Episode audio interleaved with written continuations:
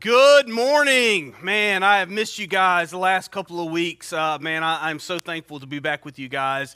Uh, our family has, uh, I think, recovered from COVID, and uh, we, we are so glad to be back with you guys. Guys, I'm Thomas. I'm the lead pastor here, and if you are new with us, we just want to say welcome to you once again. And man, we would love to celebrate you being with us by donating $5 to a charity. And uh, all we ask is that you fill out a connection card. And you can do that on your phone right now by going to jointhejourney.church under I'm New. And right there at the top of the page is a little thing that asks for your name and email address. Fill that out, and you'll get an email back from me immediately. If you don't see it in your inbox, check your junk mail. It may have gone there, but then just respond to that and let us know which of those charities you want us to donate that $5 to. We would love to celebrate uh, you being with us, and we would love to connect with you. Guys, just a couple of announcements before we get into our new series on David. All right. Um, first, October the 23rd, we will not be here. It's a Sunday morning. We will not meet here at the movie theater. We're going to meet down at Roanoke Christian Camp off of River Road for worship. Same time, 10 o'clock. But the only thing that'll be different besides us being down at the camp and being together is that we're going to have lunch together. Um, so we're going to have king chicken, uh, chicken plates there. Uh, but what we need you to do is we need you to sign up. There's a sign up sheet on the table in the back. So make sure over the next couple weeks, if you don't do it today, sign up. Let us know how many people you're going to have with you so we can make sure that we have enough plates ordered. It's going to be $5 per person, uh, and you can pay in between now and then. You can pay that day uh, and, and, give the money to either to me or to Ed, uh, just so we can kind of keep track of uh, everybody that's paid and all that stuff. So again, that's October 23rd. I know it's a month away, and like you're not planning for next week, but we need to go ahead and plan. So make sure you sign up, sign your family up for that. Okay, one last announcement. On October the 6th, it's a Thursday night, we are going to be partnering with some of the school systems. They're going to be doing a movie night down at the waterfront. And uh, we're going to partner with them and help provide water and chips for all the families that are going to be there. And so we need a couple of people uh, to help us hand those things out, hand out the water and chips. Uh, and so if you would like to do that, please come and talk to me. I know we have, uh, Paula has emailed me and said that she's going to help. And so we'll have a couple people out there, but we love to have you uh, plug into that and help serve in that area. It's going to give us a great opportunity not only to help serve uh, this event, but also to get to meet some of the kids and their families uh, in, that are in some of our schools. Um, so it's a great opportunity for us to get to know people in the community. All right, let's dive in to our new study. So, today we are starting a new series that we were supposed to start three weeks ago, um, but today we're going to kick it off and we're going to be looking at the life of David.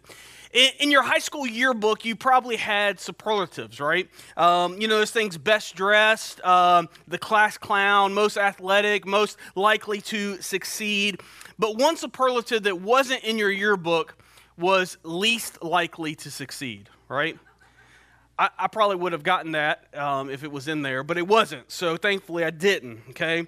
But David, if his family thought of him at all, probably would have voted him least likely to succeed. If they only knew what laid ahead, they would have thought differently.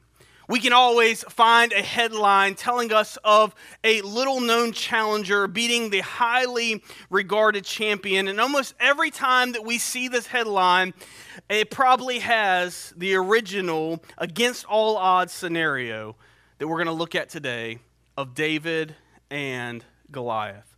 Whether it's in politics or business or sports, someone always mentions this sling wielding boy beating the well armed warrior of David and Goliath.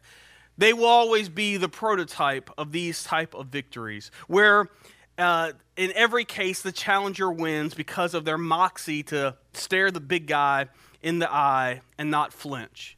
Skill and ability play into it a little bit, but courage produces the upsets. David famously enters into our biblical story uh, uh, of Israel by defeating this giant Goliath as one of the most underdog stories in all of Scripture. Here we have just this shepherd boy who was blessed by God and anointed by Samuel to become the next king. And in the meantime, he would not only serve the king as an armor bearer, but he would serve his father and his brothers by tending the flocks and protecting his father's sheep from bears and lions. But in our story today, when the Israelites are fighting against the Philistines, David's father is going to send him to take food to his brothers.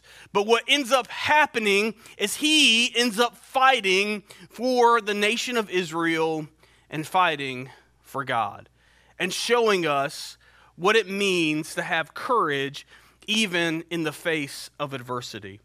So, again, this morning we're going to be starting this new series looking at the life of David. Now, David, as we're going to see over the next couple weeks, was a complicated guy. He was a poet, he was a shepherd, he was a prophet, he was also a murderer.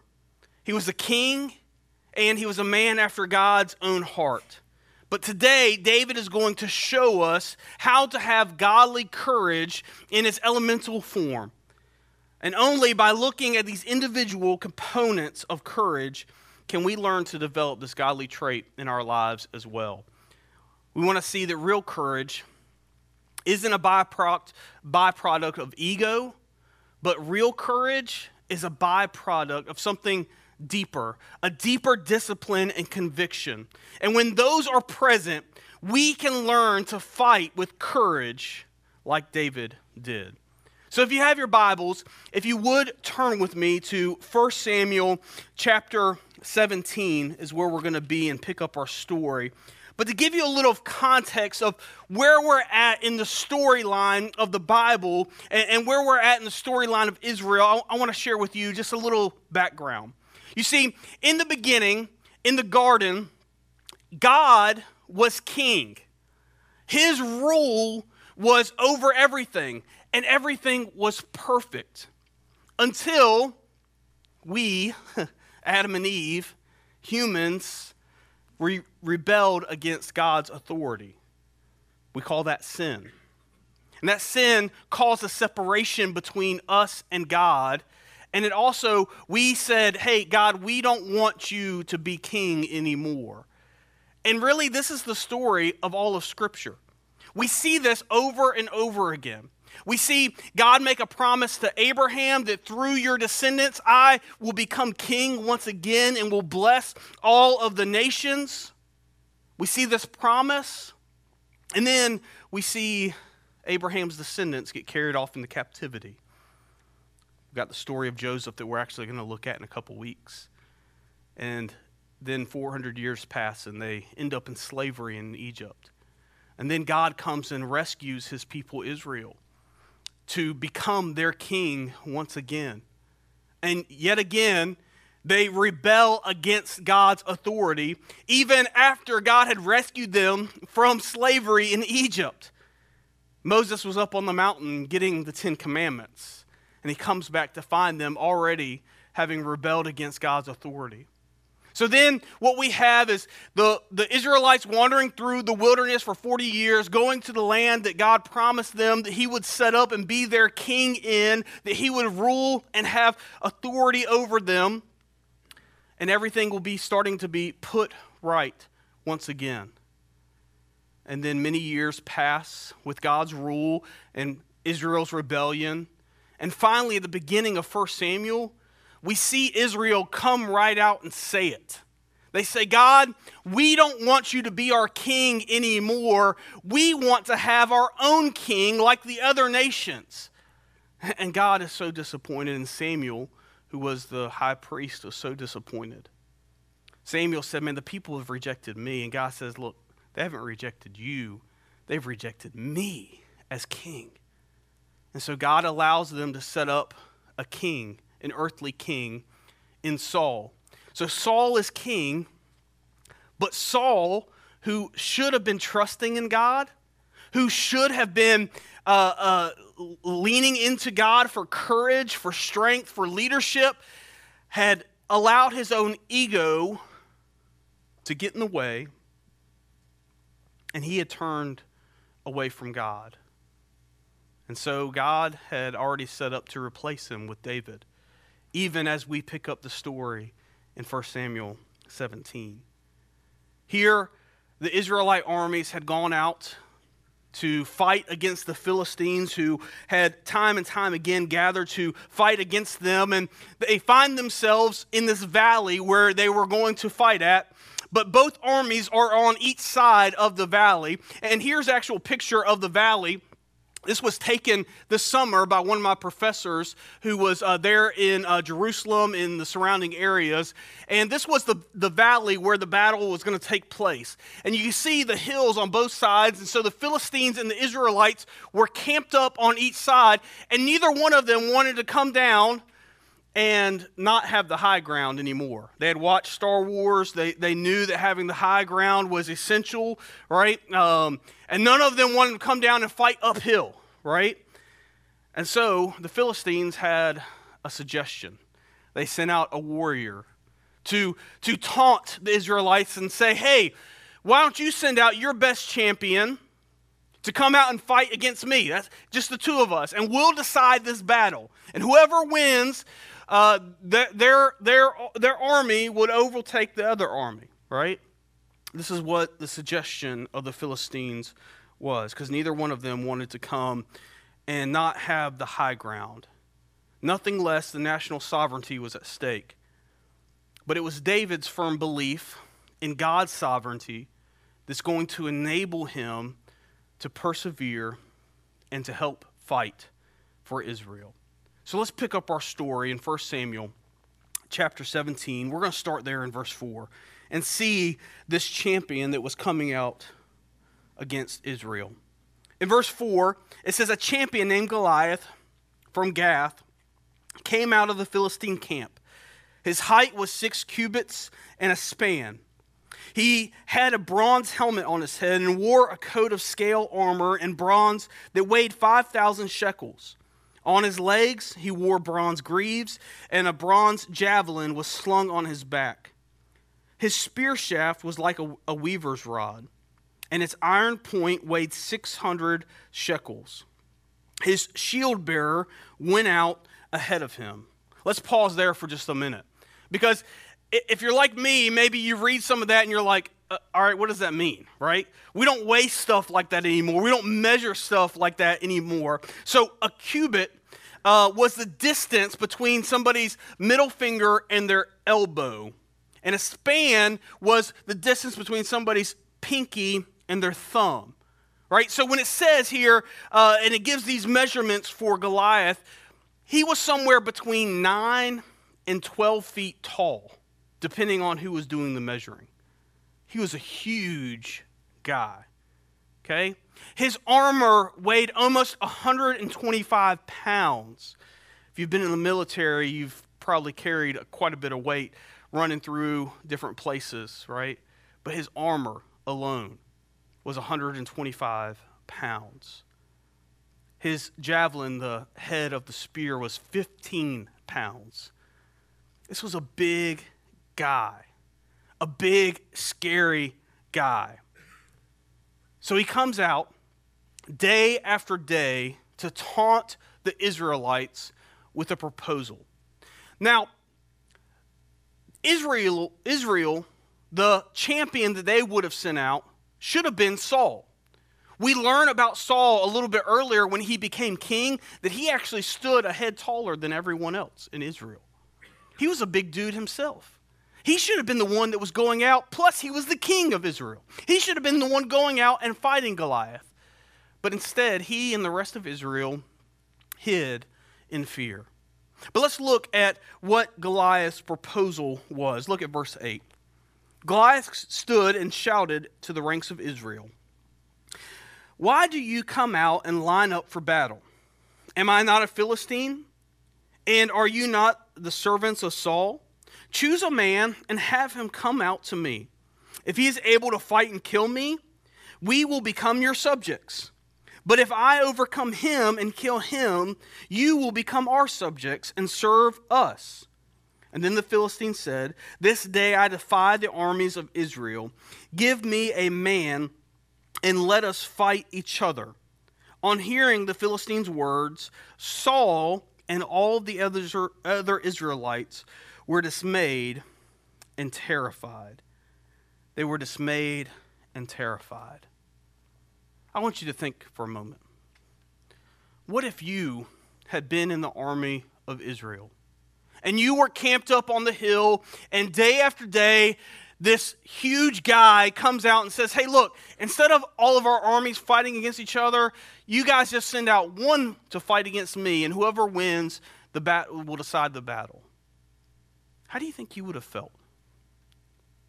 I, I like to say that I would be bold and be willing to go and fight for Israel, but honestly, I probably would be much like Saul and the rest of Israel and be terrified. But let's see how David, this young shepherd boy who wasn't even in the army, who had just come to bring food to his brothers, let's see how he responds when he hears this challenge of this giant.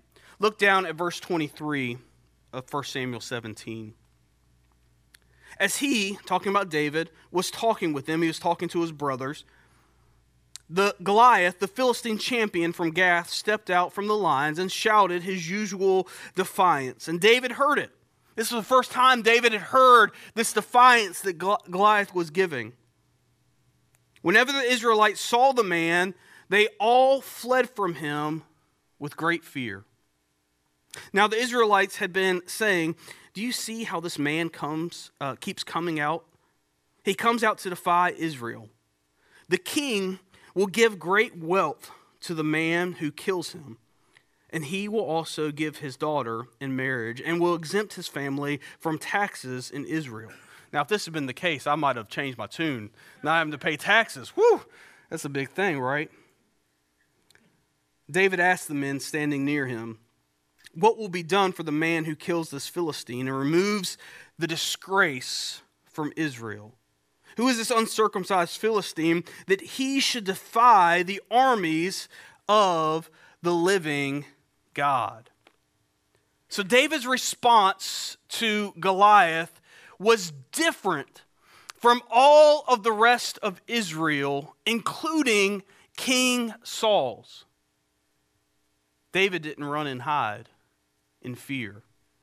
His first question was, Hey, what's going to happen to me when I defeat this guy? What's going to be my reward for defeating this guy and removing the shame from Israel? David had courage and not fear. And David's courage reaches Saul's ears. Saul hears that finally somebody is courageous enough to stand up and fight this guy. So David comes to Saul and tells him that he will fight Goliath. But look at how Saul responds to David. Look at verse 33. Saul replied, You are not able to go out against the Philistine and fight him. You are only a young man, and he has been a warrior from his youth. Saul looks at David and says, Man, you're just a teenager. He's been fighting since he was a teenager. You, you can't go out and fight against him.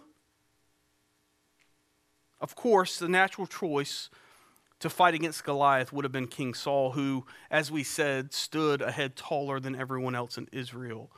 But he, like the rest of Israel, was awestruck by this seemingly invincible giant who stood over nine feet tall, who comfortably, comfortably wore 125 pounds of armor and carried a spear with a 15 pound warhead.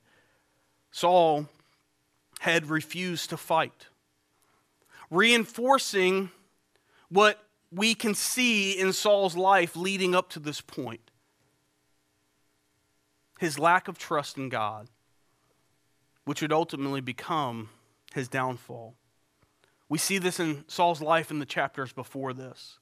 Time and time again, he disobeys God, not trusting in God's plan. David, on the other hand, had proven his courage before. As we're going to see, he had killed both a lion and a bear to protect his father's sheep. And this lowly shepherd, David, was intrigued by the promise of reward of wealth and tax exemption and the princess's hand in marriage for the one who defeated Goliath. And naturally, David stepped forward. And the rest, as they say, is history.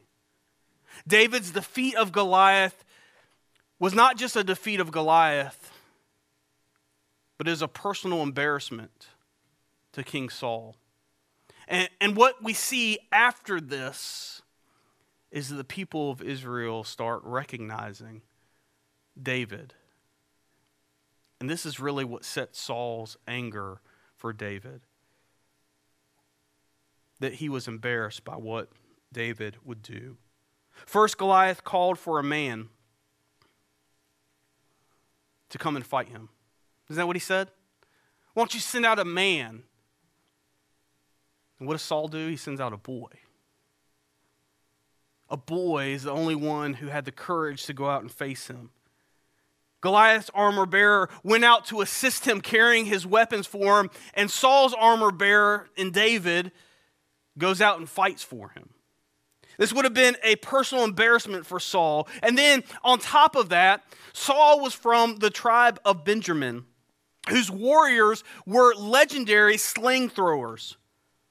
And the sling would have been perfect for this battle, enabling the fighter to keep their distance from this huge guy that they would have to fight. And David showed up Saul with a weapon that Saul most likely wielded and handled pretty well himself. Courage is a defining mark of a follower of God. Courage is a defining mark of someone who has God's heart. Courage was not something that Saul had, but it was something that David did. We see this all throughout Scripture. Jesus shows us uh, God's fearlessness, which we as his followers should also have. In fact, as followers of Jesus, we should fear God alone. Fearlessness is a function of true faith, which believes not in our own strength and our own ability, but believes in God's presence and trust in God's promises. And in our story today, courage changes the entire course of David's life. His entire future changes on this one fearless act. It moved him from a sheep shepherd to become a people shepherd and the king of Israel. So let's learn from David's courage and learn to draw courage even in the face of challenges. So, the first thing that we can learn from David about courage uh, is we can learn to draw courage from our past victories that God has given us. David had experience with a lion and a bear, and those past victories that God had delivered him from gave him the courage to fight against Goliath. Look there at verse 34 in what David says.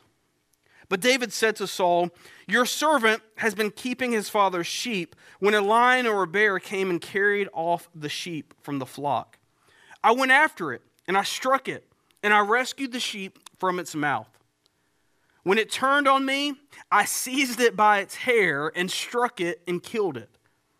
Your servant has killed both the lion and the bear, and this uncircumcised Philistine will be like one of them, because he has defiled the armies of the living God. David knew that God would give him victory because of the past victories that he had had.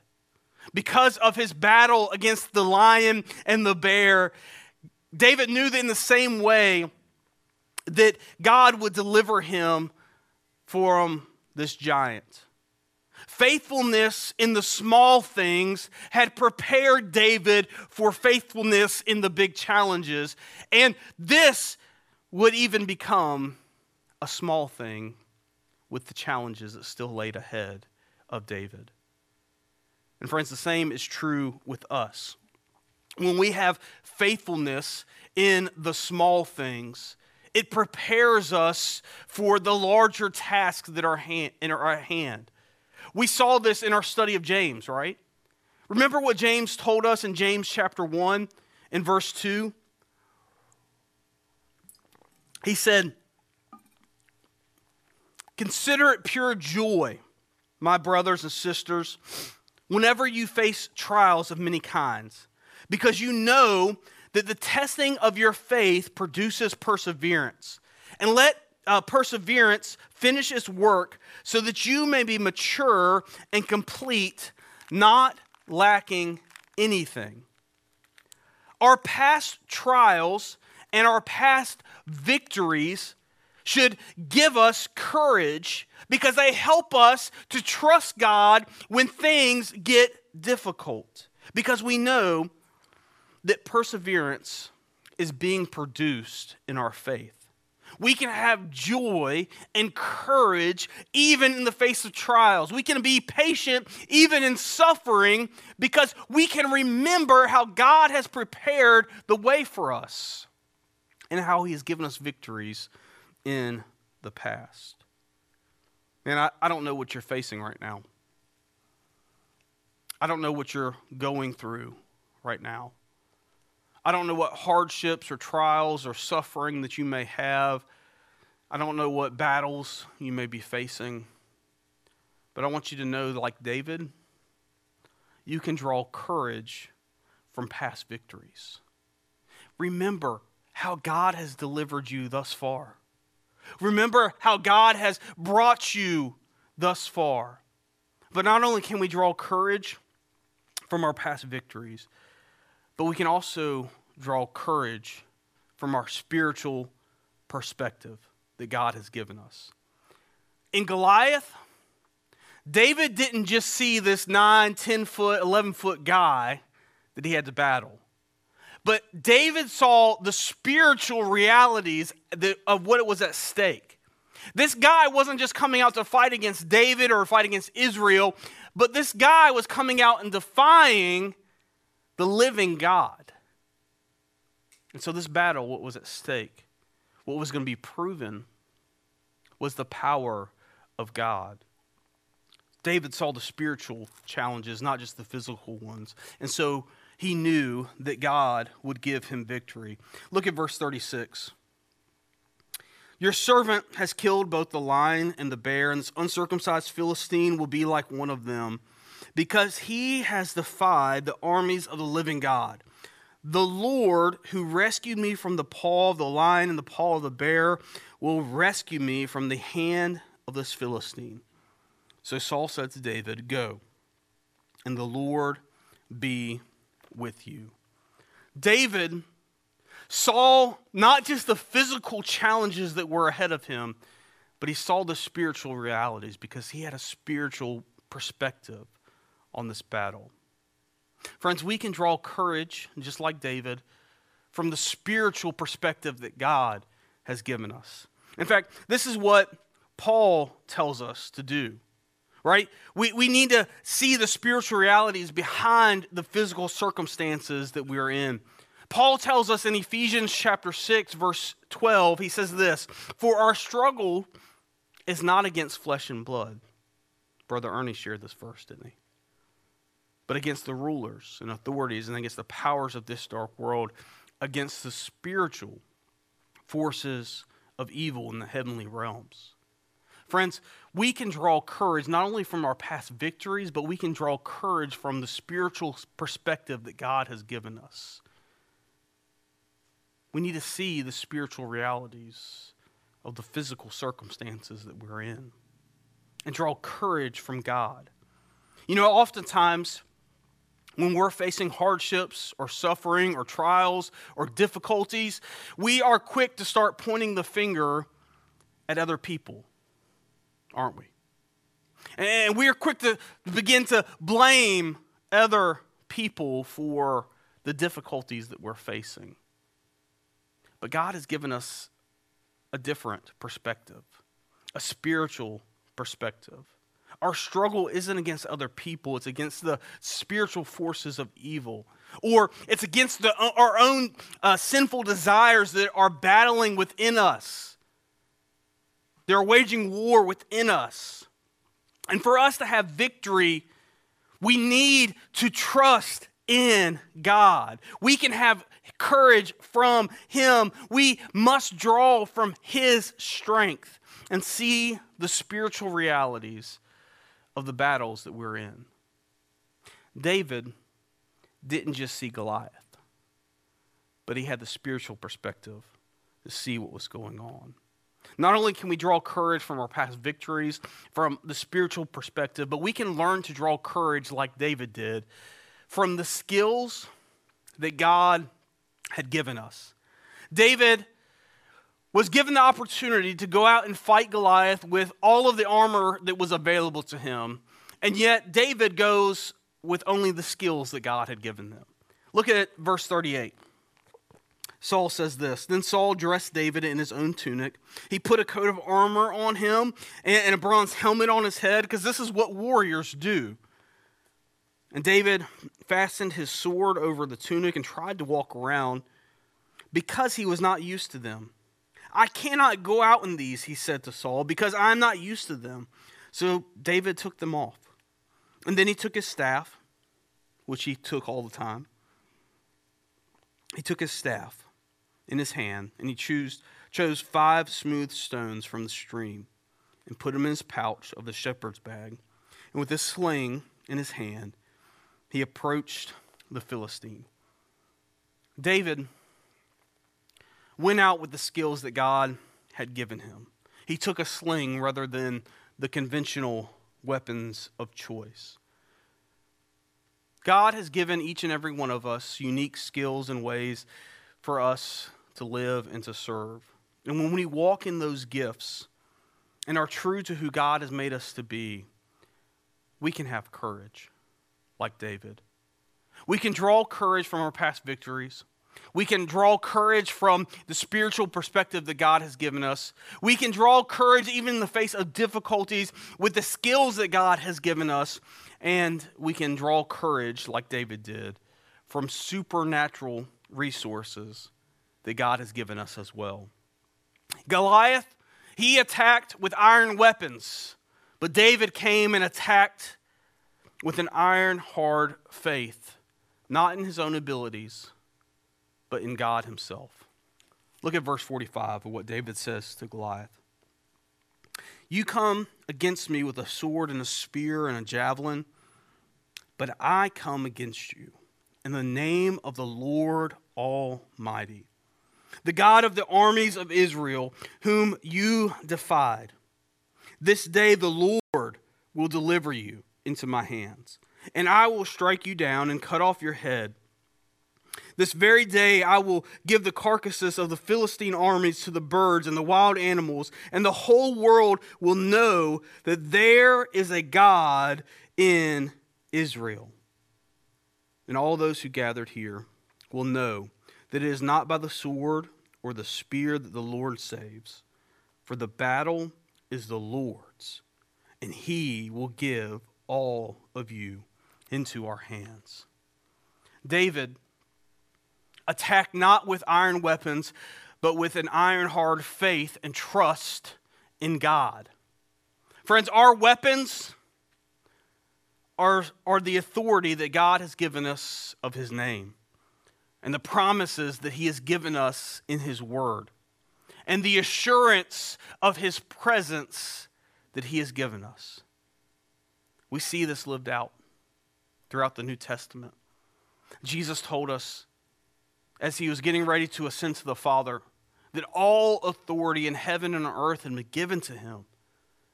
And he commissioned us to go out and to make disciples of all nations. He promises us that when we do, when we go out and we baptize and we teach them to obey, he promises that he will be with us. And so, this assurance of his authority, of his name, and the promises and his presence with us should give us courage, like it did for people like Peter and John. Peter and John in Acts chapter 4 had been arrested for preaching the name of Jesus after they had healed a lame man in the temple courts. And they had been threatened and beaten and told not to, to talk about Jesus' name anymore. And, and so Peter and John, with the courage that the promises that Jesus had given them, the courage that the authority of his name gave them, shares the gospel even to those that are threatening him, threatening them to not preach in Jesus' name anymore. Listen to what those that had arrested Peter and John saw in Acts chapter 4, verse 13. says, when they saw the courage of Peter and John, they realized they were unschooled, ordinary men. They realized it wasn't Peter and John that was uh, causing them to be uh, astonished. Their courage came from somewhere else. They were astonished and they took note that these men had been with Jesus. Peter and John had courage, even in the face of threats and being arrested and being beaten, to share the good news of Jesus, no matter what, because they trusted in the supernatural resources that God had given them, just like David had done. Jesus has commissioned you and me to go and make disciples, and he promises us that he will be with us. Now, here at Journey Church, we put it this way we say that we want to help everyone discover their relationship with Jesus. And Jesus' authority and his name and his promises should give us the courage to go out and to share that good news with others. To go and to help everyone discover their relationship with Jesus. Even if, like Peter and John, that means that we face being arrested or we face suffering to do so. We can draw courage from God's presence and from his promises. Here at Journey Church, we say that we trust that Jesus is all that we need. and we are being transformed by who he is and what he has done.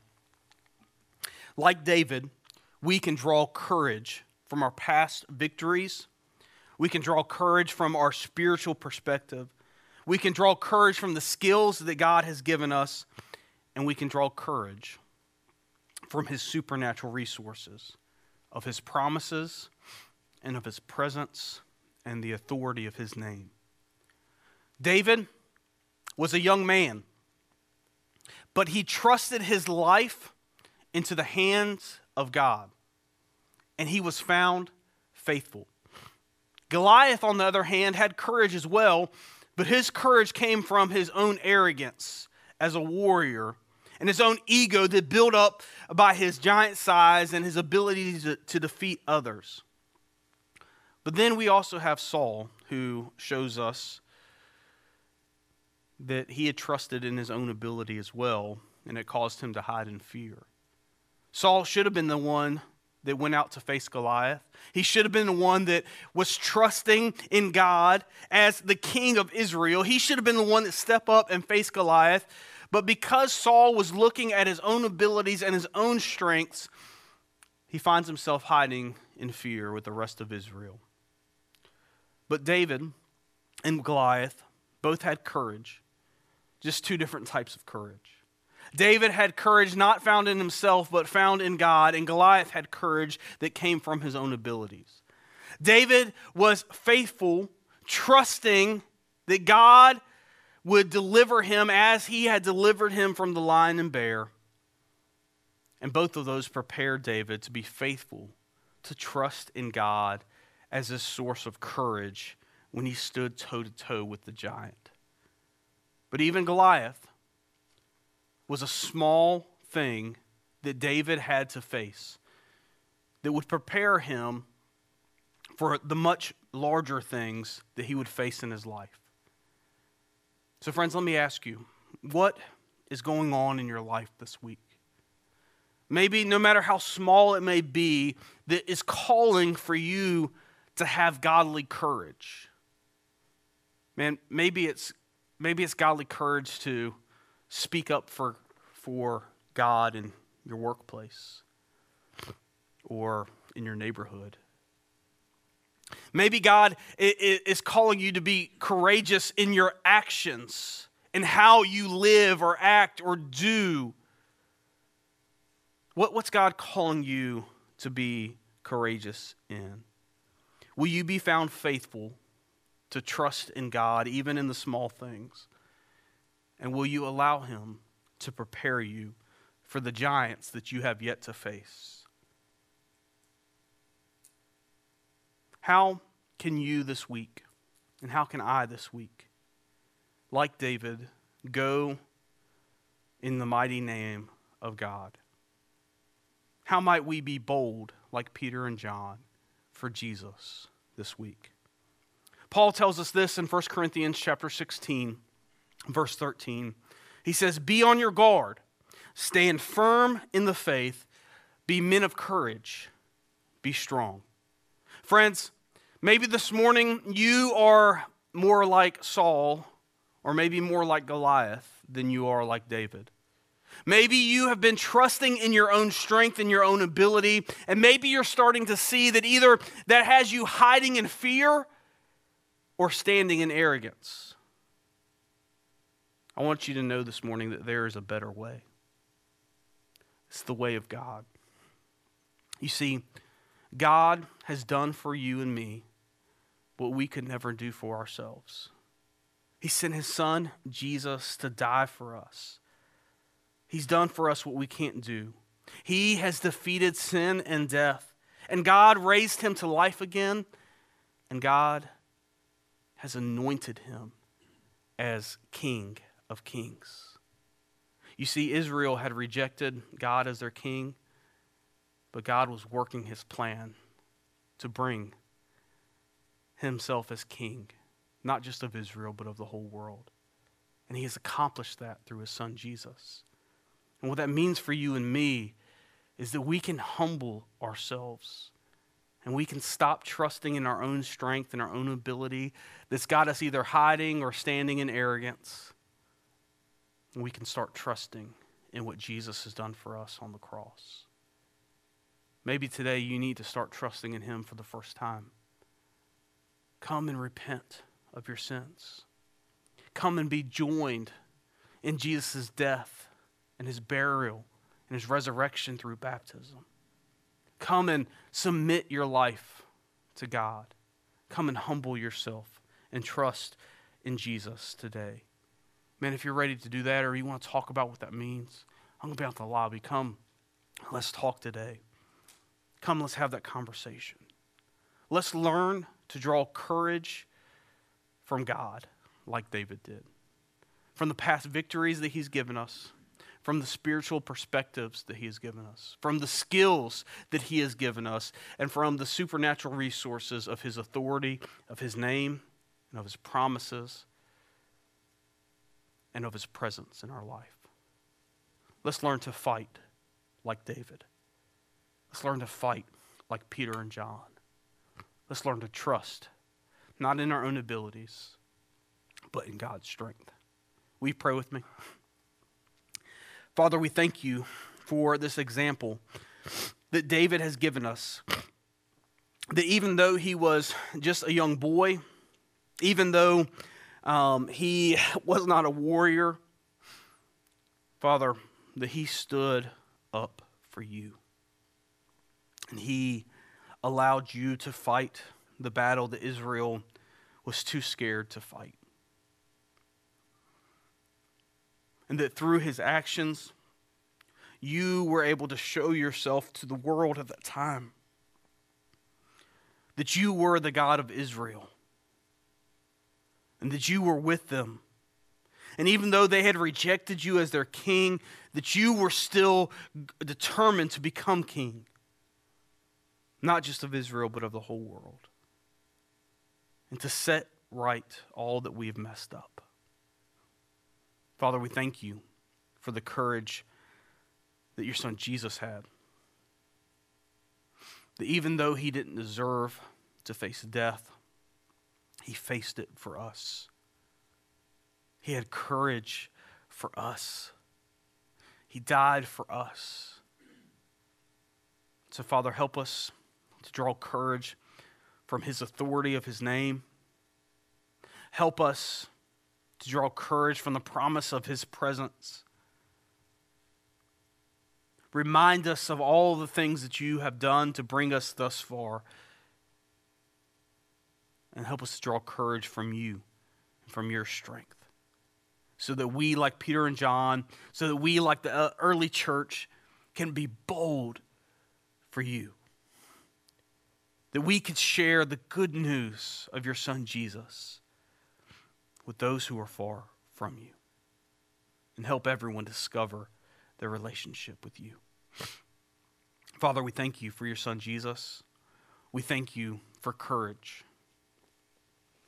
Father, help humble us that that courage won't come from our own arrogance and ego, but Father, will only come from you. Father, we ask all of this in your Son Jesus' name. Amen. Friends, we're going to move into our time of communion. And here at Journey Church, we invite all followers of Jesus to join us in this time of communion. And if you didn't grab communion on your way in, you can just raise your hand, and we've got a couple guys in the back that will bring that to you right there at your seat. Uh, for us, communion reminds us of what Jesus has done on our behalf, how he has given his life for us um, and done for us what we can't do for ourselves. The bread reminds us of his body, the cup reminds us of his blood. So use this time, examine yourself, repent of your sins. And when you're ready, let's thank God for the courage that Jesus had for us to die in our place. When you're ready, let's partake and remember together.